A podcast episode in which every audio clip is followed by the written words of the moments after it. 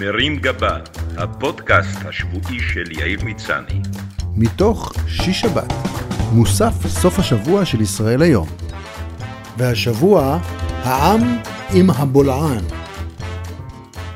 השבוע כשכבר חשבנו שהדבר הכי מפתיע שיכול לקרות בנתיבי איילון זה שלא יהיה פקק באמצע היום, צץ לו ליד מחלף השלום בולען בעומק של 12 מטר.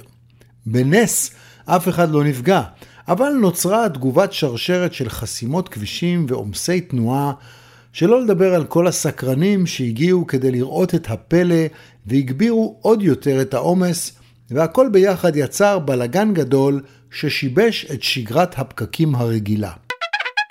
למחרת האזרחים התבקשו לא להיכנס לעיר ולעבוד מהבית, בקשה שלא ממש תופסת לגבי נהגי המוניות שהתקשו לקחת נוסעים בזום, וחיילים קיבלו אישור מיוחד לאחר לבסיסים בלי שזה יעלה להם בשעה ביציאה. שרת התחבורה הודיעה מיד שהן מטפלות בבולען ומוודאות שאין בולענים או בולעניות נוספים, והודתה לציבור שנשמעה להנחיות. מיד לאחר מכן נדרשו לסוגיה גם פוליטיקאים אחרים שמיהרו לרתום את כל ניסיונם ויכולתם למען המטרה הנעלה של הטחת האשמות הדדיות אחד בשני וויכוחים איזה שר ואיזו ממשלה אחראית על היווצרות הבולען. אני לא אתפלא אם לקראת הבחירות אחת המפלגות לא תתאפק ותשתמש בסלוגן העם עם הבולען.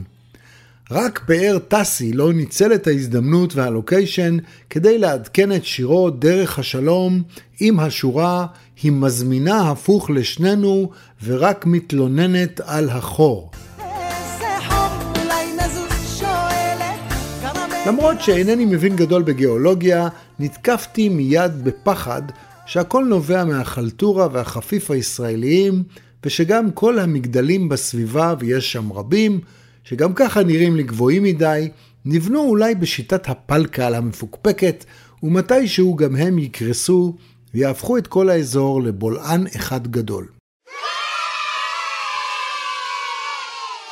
זה לא הבולען הראשון שמתגלה בישראל. באזור ים המלח כבר יש יותר בולענים מתיירים עם פסוריאזיס, והיו כבר אנשים ששילמו בחייהם בכל מיני בניינים שנבלעו אל תוך עצמם. אבל אני מציע להסתכל על העניין קצת אחרת, לנסות להבין מה היקום מאותת לנו כאן ואיך אפשר להפוך את הבולען ליתרון, או כמו שאומר הפתגם, אם החיים נתנו לך בולענים, תעשה מהם בולענדה.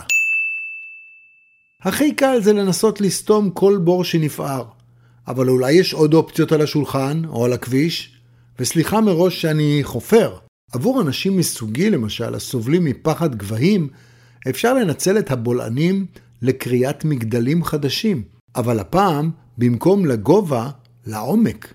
הפרויקט, שיכול להיקרא מרתפי עזריאלי, גם יכול לפתור את בעיית הצפיפות ומצוקת הקרקעות מהן סובלת המדינה. ואם אפשר לבנות איים על הים מול חופי תל אביב, מה רע בדירה קו ראשון למאגר מי תהום? וואו. מכיוון שמחירי הקרקעות רק עולים, ייתכן שהגיע הזמן להתחיל לבנות מתחת לקרקע, במסגרת מבצע בולען למשתכן. ומי שמחפש בור בסטנדרט קצת יותר גבוה, יוכל לקנות נכס במעמקי גינדי או בפרויקט U, הנה חפרפרת. השכונות התת-קרקעיות ייהנו מגישה נוחה לרכבת התחתית, שעבורן תהיה סתם רכבת. בניגוד לבניינים הרגילים, השכונות התת-קרקעיות יהיו מוצלות, מה שיחסוך בשימוש במיזוג אוויר ובפליטת גזי חממה. לגבי הרכבת, מכיוון שכבר ברור שזה גדול עלינו לחפור ולהקים רכבת תחתית שתתחיל לפעול לפני שנת 3000, ייתכן שזהו חבל ההצלה שלנו, ואולי הטבע פשוט ריחם עלינו ואמר, בואו נעזור עם החפירה למסכנים האלה שמנסים כבר 60 שנה להקים רכבת תחתית. כשנבין שהבולען אינו הבעיה אלא הפתרון, הכל יהיה יותר פשוט. רשת תת-קרקעית של בולענים ורכבות יקלו על בעיית הפקקים וגם יספקו פרנסה למאות נגנים תת-קרקעיים ומרכזי קניות, וכולנו נוכל לנסוע ולהיכנס לתל אביב באמצעות כניסות נוספות ולנהוג לא רק באיילון דרום ואיילון צפון, אלא גם באיילון תחתון, או בשמו החדש, נתיבי בולענון. עם קצת יוזמה וחשיבה חיובית, שרים ובעלי תפקידים יוכלו לקחת קרדיט על חפירת הבולענים ולגזור סרט בטקס חניכת הבולען החדש. לפני שמתחילים לחפור ולבנות, צריך כמובן גם לבדוק טוב טוב שהבולען לא מונח על שייריו של קבר יהודי עתיק, או על חורבות העיר הרומית העתיקה בולענופוליס. מצד שני, תגלית כזו יכולה להפוך את הבולען לאתר תיירות, וייתכן בכלל שהגיע הזמן לשווק את הבולענים בתור פלא טבע בסגנון הגייזרים של איסלנד, או בתור אטרקציה ארכיטקטונית כמו המזרקות של רומא, ולהביא לכאן תיירות בולענים מכל העולם. בקיץ יהיה אפשר למלא את הבולענים במים, ולהגיד שהאספלט מסביב מכיל מינרלים בעלי סגולות מרפא, ולמכור בקבוקים של מוצרי בור המלח. יהיה צריך רק לפתור את המחלוקת בין המדינה, שתרצה שהאתר יהיה חלק מרשות הגנים והאתרים ההיסטוריים במשרד התיירות, לבין עיריית תל אביב, שתטען שהבולען הוא אטרקציה תל אביבית קלאסית, תגבה עליו ארנונה מוגזמת, תצבע אותו באדום לבן, ותחלק קנסות לכל מי שיחנה בסביבה. ייי! מבלי להסגיר חלילה סודות צבאיים שיכולים לסייע לאויב יימח שמו, ראוי להזכיר שהבור שנפער נמצא במרחק פיזי קרוב ביותר לבור מפורסם אחר, זה שבקריה, שעל פי מקורות זרים משמש את צה"ל ואת ראשי כוחות הביטחון. כך שאולי הבור החדש הוא בכלל ניסיון של גורמים עוינים לחפור מנהרה מעזה כדי להגיע לבור הסודי שלנו.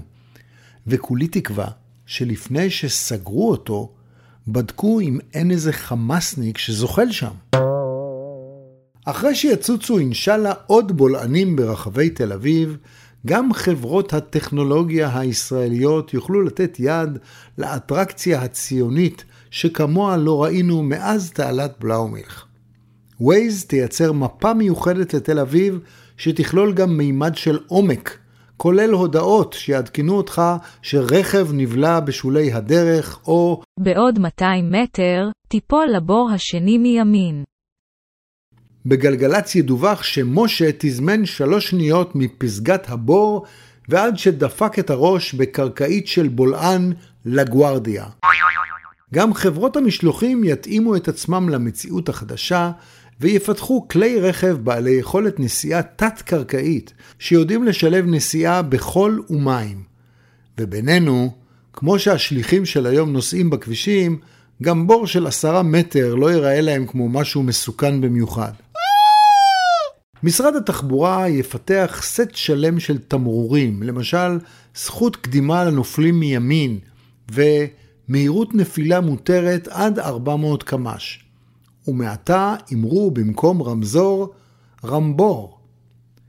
אם נתמקצע בתחום נוכל להמשיך ולפתח גם ענפי ספורט בולעניים, וכמו שיש לנו בחורף את החוכמולוגים שרצים עם הג'יפים 4 על 4 להיסחף בשיטפונות וצריך לחלץ אותם עם מסוק, חובבי הבולענים יקפצו אל תוך בורות באיילון, ובעוד כמה שנים יהיה לנו אלוף אולימפי ישראלי בקפיצה לבור, או בריצה לעומק.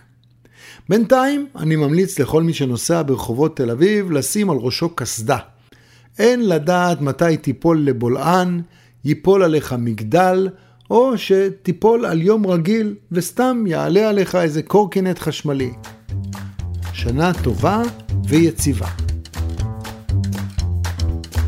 מרים גבה, הפודקאסט השבועי של יאיר מצני. מתוך שיש שבת. מוסף סוף השבוע של ישראל היום.